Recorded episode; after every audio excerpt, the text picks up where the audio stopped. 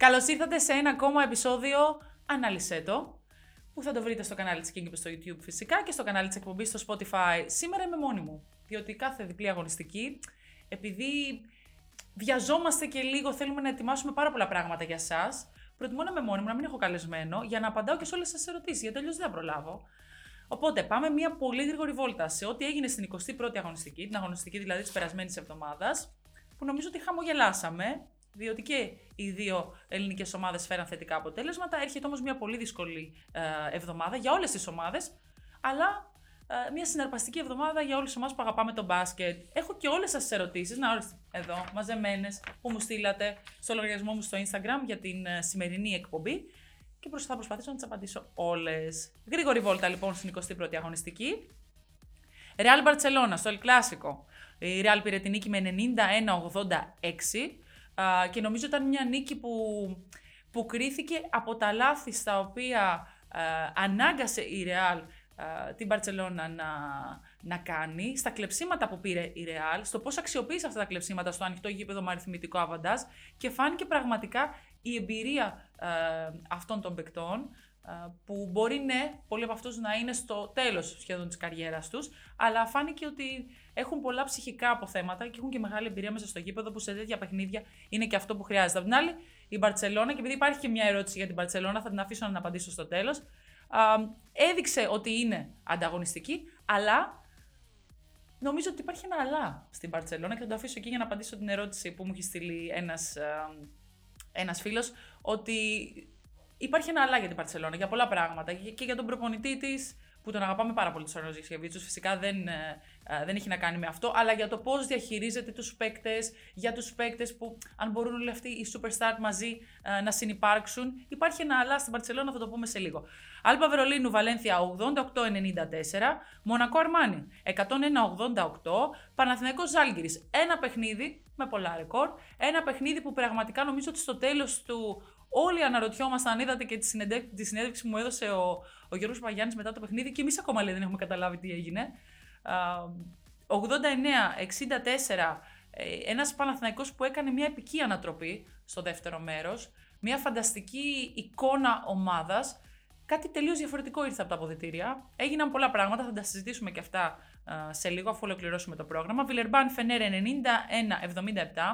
μια Φενέρ που έχει φθήνουσα πορεία. Αυτό βέβαια σε εισαγωγικά είναι καλό για τον Ολυμπιακό, γιατί είναι η πρώτη ομάδα που αντιμετωπίζει στην διπλή εβδομάδα που έρχεται. Ερυθρός Αστέρας Παρτίζαν 78-79 στο ντέρμπι του Βελιγραδίου. Και αυτό το ντέρμπι, όπως και το Ελκλάσικο, κρίθηκε στις λεπτομέρειες που είχαν να κάνουν με την άμυνα, στα κλεψίματα, ε, στο πόσο επιθετική, στο πόσο aggressive ήταν ε, η άμυνα ε, της κάθε ομάδας και το τι πήρε από αυτό. Αναγκάστηκαν, αν δεν κάνω λάθος, στο τέλος η Παρτιζάν είχε 12 κλεψίματα, ε, τα οποία ανάγκασαν την, ε, ε, τον Ερυθρό Αστέρα να κάνει 16 λάθη, τα οποία όλα ε, τα εκμεταλλεύτηκε η Παρτίζαν στο ανοιχτό γήπεδο με αριθμητικό αβαντάζ. Μπασκόνι Εφές και άλλο παιχνίδι που έγιναν ρεκόρ, αρκετά ρεκόρ, 114-111 στην παράταση, με μια συγκομιδή πόντων 200, που έφτανε στους 225, ρεκόρ για τη EuroLeague, και αν δεν κάνω λάθος. Δεν κάνω λάθος γιατί το είπαμε. Χριστό, δεν κάνω λάθος. Δεν, δεν κάνω λάθος. λοιπόν, η δεύτερη καλύτερη, η δεύτερη μεγαλύτερη για την ακρίβεια, συγκομιδή πόντων σε παιχνίδι, αυτό το 225, στην ιστορία της, ε, της EuroLeague. Ποια ήταν η πρώτη; Ποια είναι η πρώτη; Ο ΕΟ. Ο ΕΟ. Για πες μας ποια είναι η πρώτη; Ο φίλος μου να μου πει που είναι πίσω από την κάμερα. Φορτιτού το Παναθηναϊκός 114-118. Ναι, πίσω. 2004, νομίζω, 2004. Ιανουάριος 2004. Και τελευταίο παιχνίδι, Α, όχι, δεν έχει τελευταίο, έχω άλλα δύο. Ολυμπιακός Μακάμπι φυσικά 95-85 σε ένα πολύ περίεργο παιχνίδι. Βάζω ανωτελεία για να εξηγήσω το γιατί. Ε, και Μπάγκερ Μονάχου Βίρτου 91-84. Πάμε την αρχή όμως. Πάμε στο Παναθηναϊκός Ζάλγκυρη. Ένα παιχνίδι πάρα πολύ περίεργο για διαφορετικούς λόγους. Τι εννοώ διαφορετικούς λόγους. Ο Παναθηναϊκός ξεκίνησε ε, και τελείωσε το ημίχρονο με σκορ 27-42. Αυτό είναι το, το σκορ με το οποίο πήγε στα αποδητήρια. Εκείνη τη στιγμή, ακόμα και εμείς που βρισκόμασταν εκεί, σκεφτόμαστε ότι oh, ένα δύσκολο βράδυ για τον Παναθηναϊκό. Ε, Πόσους ακόμα πόντους θα δεχτεί στο δεύτερο, στο δεύτερο ημίχρονο. Και βλέπεις ένα τρίτο δεκάλεπτο φανταστικό, ένα comeback του Παναθηναϊκού. Όχι μόνο ότι ήταν πιο επιθετικός, έπαιζε διαφορετικό μπάσκετ. Τελείως διαφορετικό από αυτό που μας είχε συνηθίσει στο πρώτο ημίχρονο. Για να μην πω τελείως διαφορετικό από αυτό που μας είχε συνηθίσει ε, τους περασμένους μήνες. Έδειξε λοιπόν ο Παναθηναϊκός αυτό που λέμε πολλές φορές και θα πείτε, Ε, τώρα, κλεισέ τώρα συνέχεια, μπορεί παραπάνω.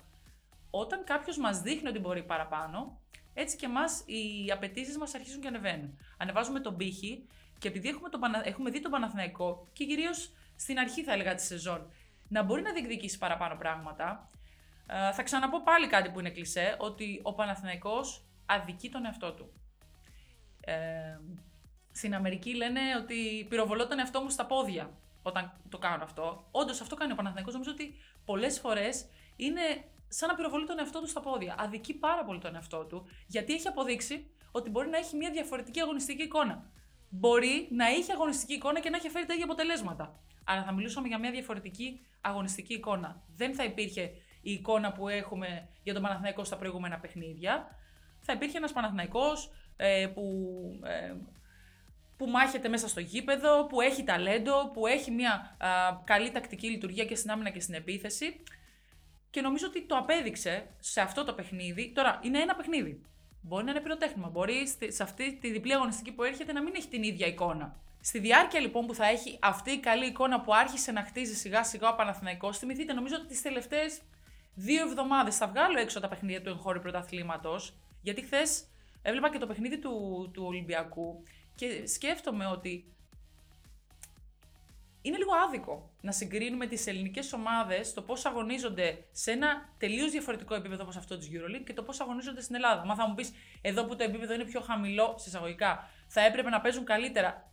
Ε, νομίζω ότι κάνουμε κάπου λάθος. Γιατί σκεφτείτε ότι ένας επαγγελματίας παίκτης έχει συνηθίσει να παίζει σε ένα υψηλό επίπεδο, σε έναν υψηλό ρυθμό, απέναντι σε καλύτερες ομάδες. Ε, καλύτερες τακτικά, καλύτερες σε ταλέντο, καλύτερες από όλες τις απόψεις να πάει το Σάββατο, την Κυριακή, τη Δευτέρα να παίξει απέναντι σε μια ομάδα που δεν είναι τόσο, δεν είναι σε αυτό το επίπεδο, δεν είναι το ίδιο. Πιστέψτε με. Και δεν πρέπει να κρίνουμε τις ομάδες και τους παίκτες με βάση ε, το πώς, ε, τι αγωνιστική κατάσταση δείχνουν στο εγχώριο πρωτάθλημα. Για μένα πρέπει να είναι τελείως διαφορετικό η άποψη που έχουμε για αυτά τα δύο. Και το λέω γιατί είδα και το παιχνίδι του, του Ολυμπιακού, έχω δει και τα παιχνίδια του Παναθηναϊκού. Είναι δύο τελείως ε, διαφορετικές ε, εικόνες. Και τελείως διαφορετικές απαιτήσεις. Και ε, και για τους παίκτες.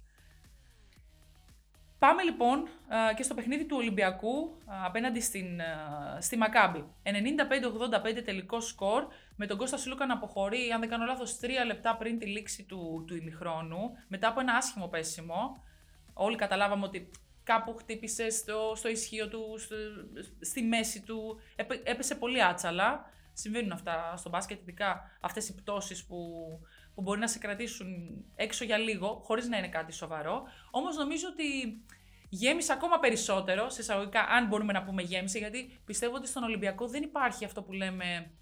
Και κακώς το είπα και εγώ νομίζω στη μετάδοση μετά, μετά το τέλος του παιχνιδιού, ότι υπάρχει second unit, γιατί έχει καταφέρει ο coach Μπαρτζόκας να μην υπάρχει second unit για αυτή την ομάδα. Να παίζουν και οι παίκτες που έρχονται από τον πάγκο, σαν να είναι βασικοί. Οπότε νομίζω ότι ο, ο Σλούκας ε, αποχώρησε, αλλά ο Walkup ε, μπόρεσε να συνεχίσει το έργο του Σλούκα. Walkup που τελείωσε με 9 πόντους ε, και 12 assist.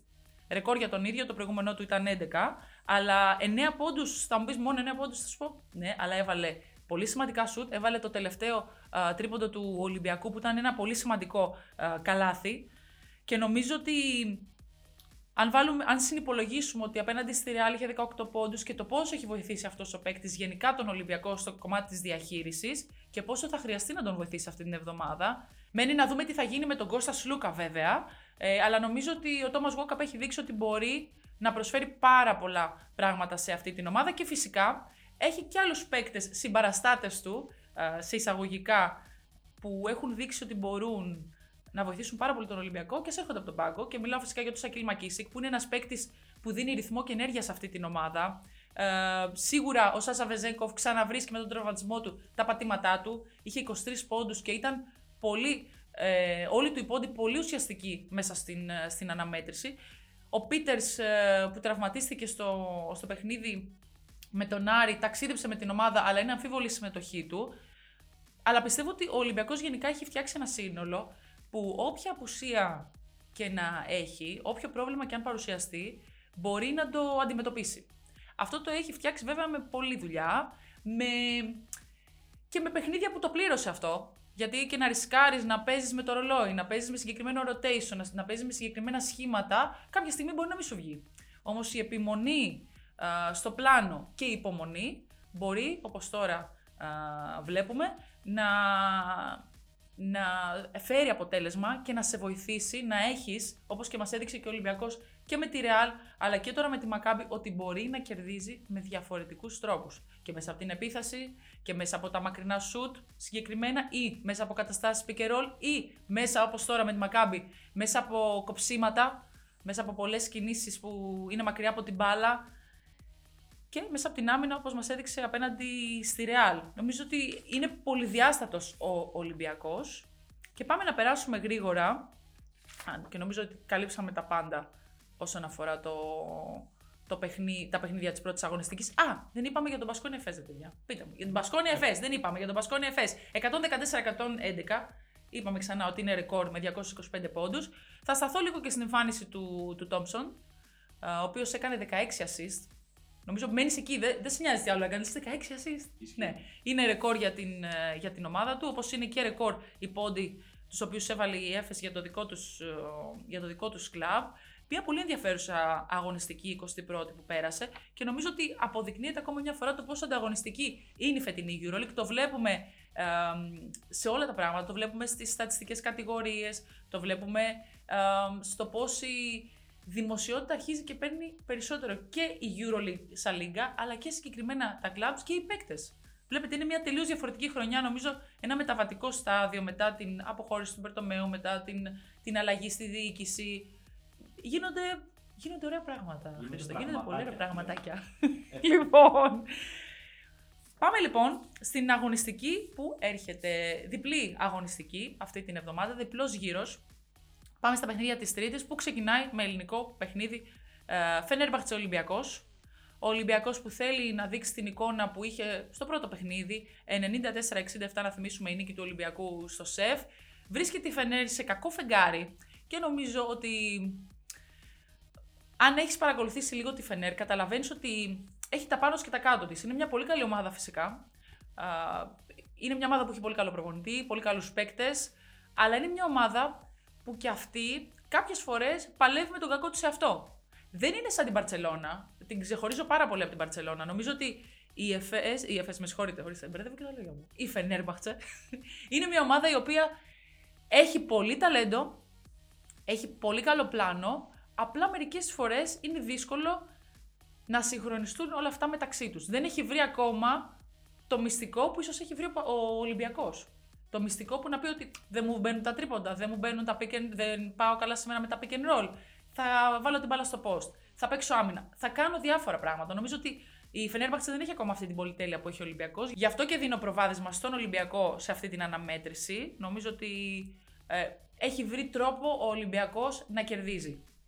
Το έχει ξανακάνει με τη Φενέρ, μπορεί να το ξανακάνει μέσα στην, ε, στην έδρα της, ε, της Φενέρ, γιατί Εκτός από το ότι μπορεί να είναι επηρεασμένη από το αποτέλεσμα της προηγούμενης εβδομάδας κόντρα στη, στη Βιλερμπάν, οι παίκτες του Ιτούδη, νομίζω ότι ο Ολυμπιακός έχει το πάνω χέρι, έχει το, την ψυχολογία πλέον, γιατί τις προηγούμενες εβδομάδες έχει κερδίσει με διαφορετικούς τρόπους. Οπότε σου λέει, Ε, δεν θα κερδίσω με την επίθεση, θα κερδίσω με την άμυνα, δεν θα κερδίσω με τα τρίποντα της επίθεσής μου, θα κερδίσω με το pick and roll, με το post, με κάτι.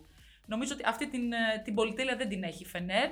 Α δω και αυτά που μου έχουν φέρει τα παιδιά εδώ από την Novibet, το τι δίνει η Novibet. Ο Ολυμπιακός Φενέρμπαχτσε, εγώ θα πω διπλό. Νομίζω ότι ο Ολυμπιακός έχει βρει τον τρόπο να κερδίζει με όλους τους τρόπους. Είτε με άμυνα, είτε μέσα από την επίθεσή του, συγκεκριμένα μέσα από τα τρίποντα, μέσα από το post, μέσα από τις καταστάσεις 2-2, ε, μέσα από τις καταστάσεις δηλαδή pick and roll. Η Φενέρμπαχτσε δεν τον έχει βρει ακόμα. Είναι πολύ καλή ομάδα, αλλά νομίζω ότι ο Ολυμπιακός αυτή τη στιγμή έχει πλεονέκτημα και υπερτερεί σε πάρα πολλά πράγματα. Οπότε διπλάκι.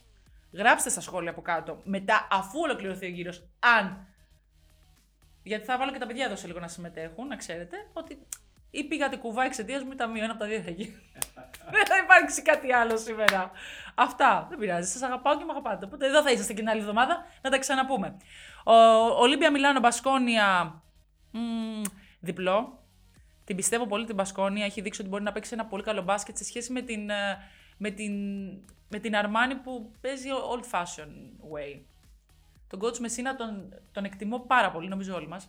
Ε, αλλά η ομάδα του φέτος δεν πάει καλά. Κατάφερε να ανακάμψει από εκείνες πολύ κακές εμφανίσεις που δεν περνούσαν ούτε τους 65-70 πόντους. Αλλά και πάλι δεν είναι στα standards Μπασκόνια που μπορεί, όπως είδατε, να κάνει ένα παιχνίδι με 100 plus πόντους, ε, να σκοράρει πολύ, να τρέξει, να παίξει άμυνα, να μοιράσει την μπάλα.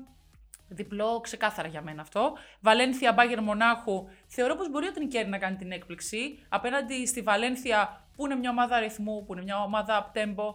Απ' την άλλη, η Bayern είναι πιο συντηρητική ομάδα. Έχει βέβαια και τον MVP του, του μήνα, τον Ρούμπιτ, που παίζει όλο και καλύτερα. Βρίσκει τρόπους. Είναι πολύ καλός προπονητής, ανεξάρτητα από το τι λέμε καμιά φορά και γελάμε. Γιατί είχα και εγώ τις παρεξηγήσεις μου σε μια συνέντευξη. Αυτό δεν πάει να πει ότι δεν τον εκτιμώ σαν προπονητή. Πιστεύω ότι είναι πολύ ικανός μέσα στο γήπεδο. Έχει πολύ μεγάλη γνώση του αντικειμένου και στην άμυνα και στην επίθεση. Και μπορεί να αποκωδικοποιήσει πολλά πράγματα. Εγώ θεωρώ ότι αυτό το διπλό ίσως είναι έκπληξη, αλλά εγώ το πιστεύω. Βαρσελόνα, Μακάμπι, Τελαβίβ, Άσο. Νομίζω ότι ο Σάρας θα έρθει. Έτσι. θα πρέπει να μπει και στα αποδητήρια και να γίνει ένας χαμός μετά την, την ήττα από την Ρεάλ στο κλασικό την περασμένη εβδομάδα. Πρέπει να κερδίσει τη Μακάμπη, που είναι μια πολύ καλή ομάδα. Το είδαμε και απέναντι στον Ολυμπιακό. Είναι όμως μια ομάδα που τη κάνει ό,τι τη επιτρέπει να κάνει. Ο Ολυμπιακός είχε κενά διαστήματα, την άφησε να τρέξει, μπόρεσε λίγο να κάνει μικρά comeback, να τον έχει από κοντά στο σκορ. Θεωρώ πως η Μπαρσελόνα που είναι πιο πειθαρχημένη στην άμυνά της δεν θα το κάνει αυτό. Παρτίζαν Βιλερμπάν και εκεί ε, θα πάω με τον Άσο. Παρτίζαν μετά από ένα καλό, πολύ καλό παιχνίδι ε, απέναντι στο, στον Ερυθρό Αστέρα που κατάφερε μέσα από τη σκληρή της άμυνα, μέσα από τα κλεψίματα, με το πώς εκμεταλλεύτηκε αυτά τα κλεψίματα, είτε στο, στον ευνηδιασμό είτε στο transition με αριθμητικό αβαντά στα πρώτα 8 δευτερόλεπτα, να κάνει να παίξει πολύ ωραίο μπάσκετ. Όχι το μπάσκετ που έχουμε συνηθίσει τη ομάδα του Ομπράδοβιτ, αλλά είπαμε, ακόμα χτίζεται αυτή η ομάδα. Έχει νέα παιδιά, χωρίς πολύ μεγάλη εμπειρία σε αυτό το επίπεδο. Αλλά πραγματικά την πιστεύω, ανεξάρτητα από το αν η Βιλερμπάν έκανε μια ε, πολύ μεγάλη νίκη απέναντι στη Φενέρ την προηγούμενη εβδομάδα. Πιστεύω στο, στον Άσο, εδώ πιστεύω πολύ στην, στην Παρτίζαν. Βίρτου Μπολόνια, Ερυθρός Αστέρας και εδώ θα πάμε το διπλό. Ε, νομίζω ότι για μένα ο Ερυθρός Αστέρας, ανεξάρτητα από το αν έχασε στον τέρμι του Βελιγραδίου από την Παρτίζα, στις λεπτομέρειες ε, μπορεί να κερδίσει τη, τη Virtus, γιατί η Virtus είναι μια ομάδα που και αυτή όπως η Αρμάνη παίζει παλιωμοδίτικο μπάσκετ. Έχει ένα πολύ καλό προπονητή φυσικά, το Σέρτζιο Σκαριόλο, αλλά παίζει παλιωμοδίτικο μπάσκετ. Δεν έχει μάθει και αυτή ακόμα να κερδίζει με διάφορους τρόπους που ε, είναι ένα προαπαιτούμενο για να πρωταγωνιστήσεις σε αυτή τη λίγα. Νομίζω ότι ακόμα παίζουν στο επίπεδο του Eurocup.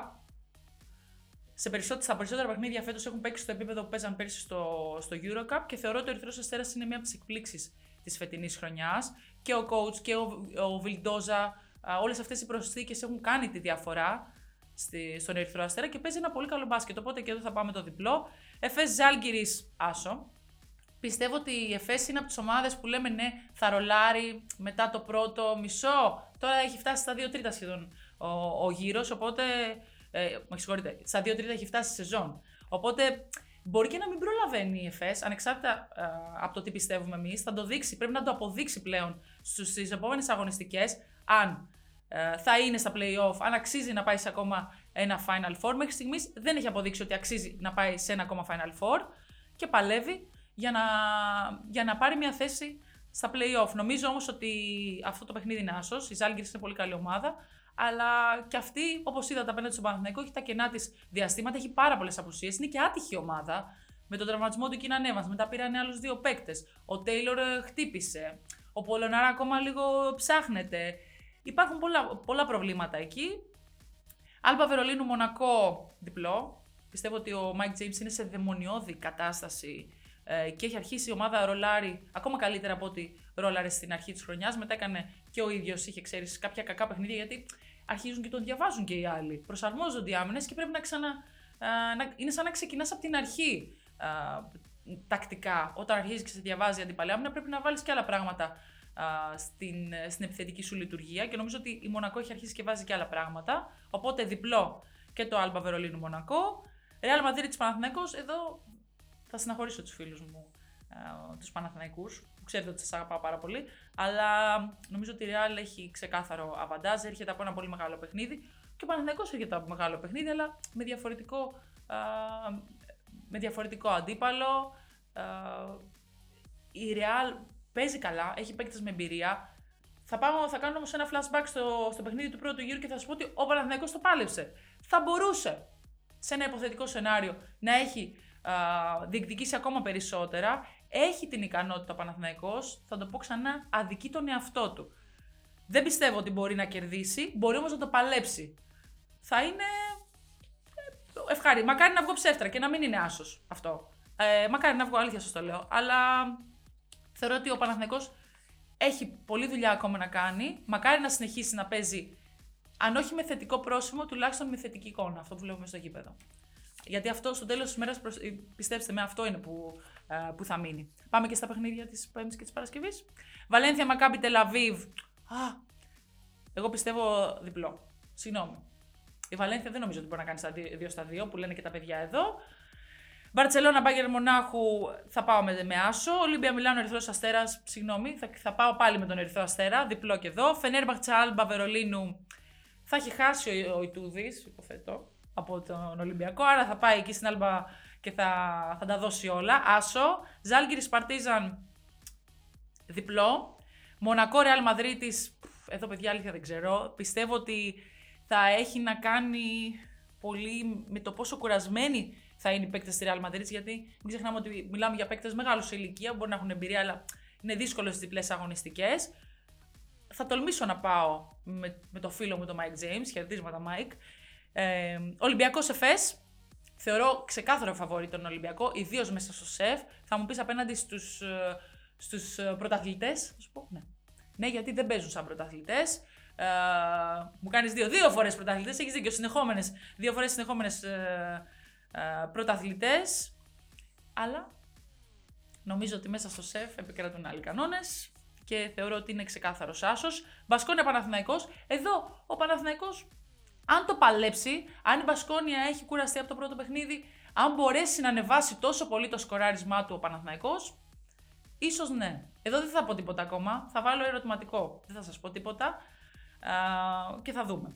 Βιλερμπάν, Βίρτους Μπολόνια, εδώ θεωρώ ότι η Virtus μπορεί να το πάρει αυτό το παιχνίδι, οπότε διπλό.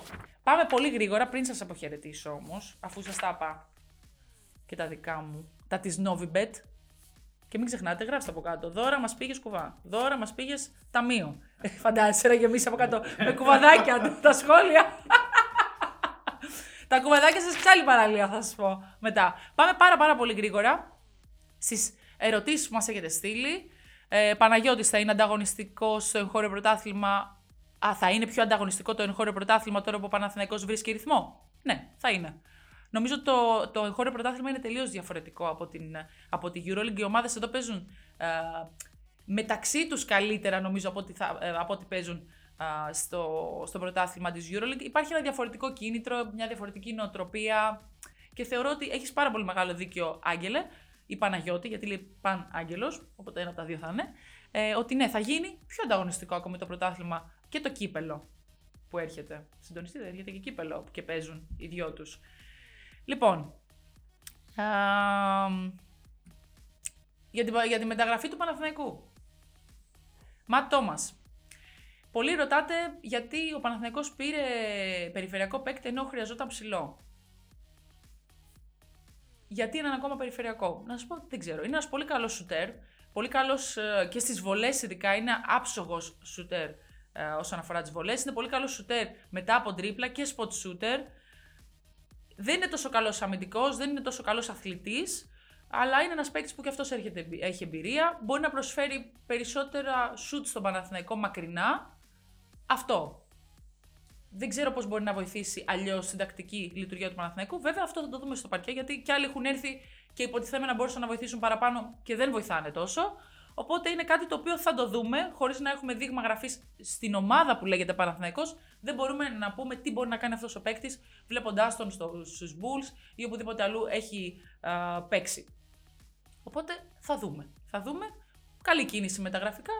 Αν θα έπαιρνα εγώ έναν. Εγώ υποτίθεται, αν ήμουν ε, στο Παναθηναϊκό έναν ψηλό αντί για έναν κοντό, μπορεί και να έπαιρνα ψηλό αντί για κοντό. Ε, μπορεί. Και τελευταία ερώτηση. Πάμε πολύ γρήγορα να πω την τελευταία ερώτηση. Που είναι μάθημα η απάντηση. Λοιπόν. Με ρωτάτε πολύ ε, μετά από την, ε, από την ψηφοφορία που έγινε και βγήκε ο Ταβάρες και ο Γόκαπ στου καλύτερους αμυντικούς της EuroLeague μέχρι στιγμής, τι κάνει ένα καλό αμυντικό; Υπάρχουν τρία είδη αμυντικών. Υπάρχει ο αμυντικός που βρίσκεται μέσα στο καλάθι, που λέγεται Rim Protector, Anchor Big κτλ. Αυτός λοιπόν είναι ο Ταβάρες. Και όταν μιλάμε για έναν καλό αμυντικό ψηλό, μετράνε πολλά πράγματα. Το ποσοστό δύο πόντων που επιτρέπει, ε, το τι κάνει γύρω-γύρω από την ρακέτα, το, πώς, ε, το πόσα mid-range σου επιτρέπει από τον παίκτη του, ε, πόσα κοψίματα κάνει, πόσα rebound διεκδικεί ο αντίπαλος παίκτης, τι άμυνα παίζει στα pick and roll. Οπότε να έχετε στο μυαλό σας ότι αυτό, μην το μικρόφωνο, είναι σαν τον Ταβάρες. Δεύτερη κατηγορία έχει να κάνει με τους υβριδικούς αμυντικούς. Δηλαδή έχουμε τους ψηλούς, έχουμε τους υβριδικούς αμυντικούς που είναι οι αμυντικοί που παίζουν, θα λέγαμε, από το 2 μέχρι λίγο 3 4 που είναι τα, ε, τα λίγο πιο ψηλά παιδιά που μπορούν να μαρκάρουν περιφερειακά αλλά και λίγο μέσα στο καλάθι και αποσταρίσματα και πιο έξω. Εκεί έχει να κάνει πολύ το, το παιχνίδι και τα στατιστικά που τα διαβάζουμε ανά 100 κατοχές. Πόσα δίποντα ή πόσα τρίποντα ε, επιτρέπουν ανά 100 κατοχές ε, ε, όταν, έχει, όταν αναφερόμαστε στο πώς σκοράρουν οι αντίπαλοι τους. Ε, πόσα λάθη αναγκάζουν αυτόν τον παίκτη που, ε, που μαρκάρουν να κάνει. Ε, αυτή η αμυντική είναι πιο δυσέβρετη. Και μετά έχουμε και τους αμυντικούς που είναι σαν τον Thomas Walkup ας πούμε. Δηλαδή η πιο πάνω στην μπάλα, point of attack ε, αμυντική που έχει να κάνει εκεί με πάρα πολλές κατηγορίες. Γι' αυτό και ο Thomas Walkup λέμε πολλές φορές είναι πολύ εργαλείο για τον, για τον Ολυμπιακό, γιατί κάνει πάρα πολλά πράγματα μέσα στο γήπεδο που σε πολλές στατιστικές κατηγορίες, τις απλές στατιστικές που διαβάζουμε εμείς μετά τα παιχνίδια, δεν φαίνονται, αλλά πιστέψτε με, δεν είναι τυχαία στη λίστα, α, πρώτος στη λίστα των αμυντικών που ανήκουν σε αυτή τη συγκεκριμένη κατηγορία, όπως είναι και ο Λί σε αυτή την κατηγορία. Πιο πολύ πέρσι που έπαιζε στη Μονακό παρά φέτος. Τι μετράει εκεί λοιπόν, τα ποσοστά α, στα δίποντα και στα τρίποντα, τα κλεψίματά τους, το πόσο εμπλέκονται σε φάσεις 2 εναντίον 2, δηλαδή σε καταστάσεις που έχουν screen στην μπάλα και το πόσες, πόσα actions, δηλαδή πόσα shoot μπορεί να πάρει κάποιος μετά από pick and roll, πόσα drive μπορεί να κάνει. Όλα αυτά λοιπόν παίζουν ρόλο ε, στις, στο αν κάποιος είναι καλός αμυντικός ή όχι. Δεν είναι μόνο πόσα, ε, πόσα κλεψίματα κάνει, πόσες τάπες, πόσα κοψίματα δηλαδή, ε, πόσες, πόσα ε, επιθετικά φάουλ κερδίζει. Υπάρχουν τρεις διαφορετικές κατηγορίες όπως είπαμε, η υψηλή, η υβριδική και οι πιο ε, πάνω στην μπάλα point of attack players, που είναι αυτές οι τρεις κατηγορίες που ξεχωρίζουν τους, ε, τους αμυντικούς και υπάρχουν διαφορετικά στατιστικά τα οποία ε, τους, ε, τους διακρίνουν. Γι' αυτό ε, δώστε λίγο παραπάνω βάση, γιατί με ρώτησε κάποιος γιατί είναι ο Γόκαπ ή γιατί, γιατί είναι ο Ταβάρες και δεν είναι ο Γόκαπ ο καλύτερος αμυντικός, γιατί μιλάμε για διαφορετικές ε, κατηγορίες. Αυτό ήταν το μάθημα της ημέρας. Λοιπόν, όπως καταλάβατε, έγινα για λίγο δασκάλα. Σας είπα δύο-τρία πράγματα.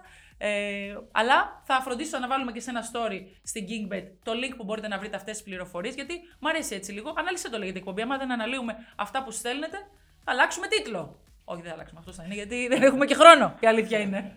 λοιπόν, αυτό ήταν για σήμερα το ανάλυσε το. Σας εύχομαι να έχετε μια γεμάτη μπασκετική εβδομάδα. Μην χάσετε το ανάλυσε το στο κανάλι της Kingbet στο YouTube που μας βλέπετε τώρα. Μπορείτε να το ξαναβάλετε, να το δείτε. Γιατί σας είπαμε τους αγώνες μέχρι και την Παρασκευή. Οπότε βάλτε μας, ρε παιδί μου, και στη μέση της εβδομάδας να μας δείτε. Και στο κανάλι της εκπομπής στο Spotify. Εκεί μπορείτε να βρείτε και τις πιο παλιές εκπομπές μας. Κάντε subscribe, πατήστε κουδουνάκια, καρδούλες να σας έρχονται ειδοποιήσεις. Και φυσικά ακολουθήστε την Kingbet και στο Instagram και σε όλα τα άλλα social media και εμένα. Γιατί πρέπει να αρχίσουμε να αναπτύσσουμε μια σχέση εμείς οι δύο. Εγώ και εσύ. Ναι, εσύ. Λοιπόν, καλή συνέχεια. Καλή μπασκετική εβδομάδα. Τα λέμε την άλλη εβδομάδα.